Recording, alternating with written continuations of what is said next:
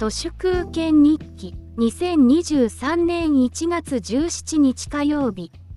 なんだか寒くて寝床で本を読む指先が冷たいです。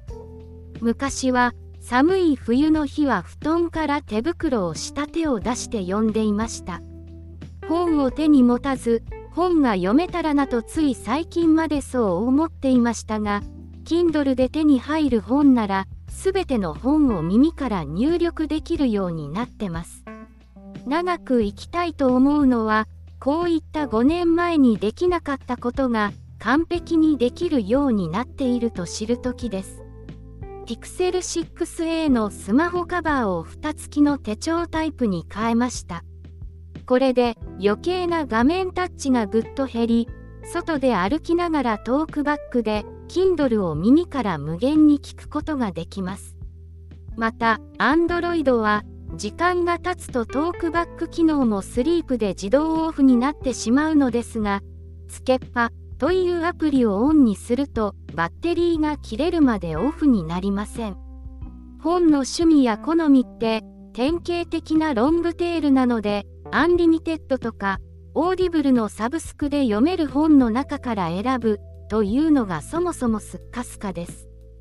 読書というと何でもかんでも幅広く読むことが博識だと思われていますがそもそもそれが間違っているのではないかと最近は思います。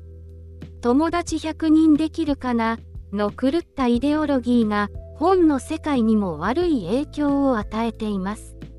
深沢七郎は人生半世紀生きた後、テロから身を隠すために久喜市に引っ越して隠遁生活に入りましたが、その久喜へいろんな作家や出版社から送られてくる大量の憲本を封も開けずに薪と一緒に風呂釜にくべて燃やしていました。本選びとは人選びと同じでまあいいかだからどうした人それぞれとことん辺境でいいんです。立花隆や松岡聖剛のようないわゆる地の巨人って昭和が終わってからは出てこなくなりました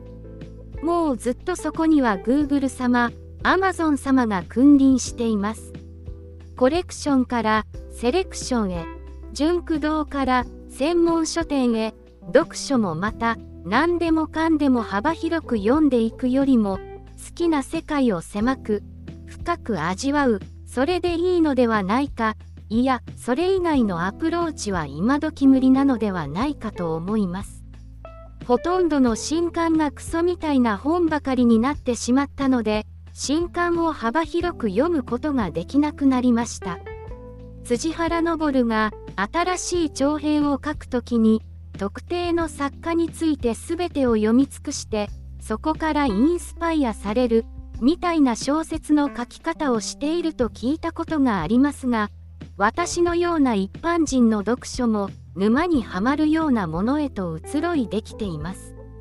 ごくごく限られた作家の本をじっくり何回も読むそういう読書の方向性にはトークバックによる耳読書はかなり相性がいいと思います。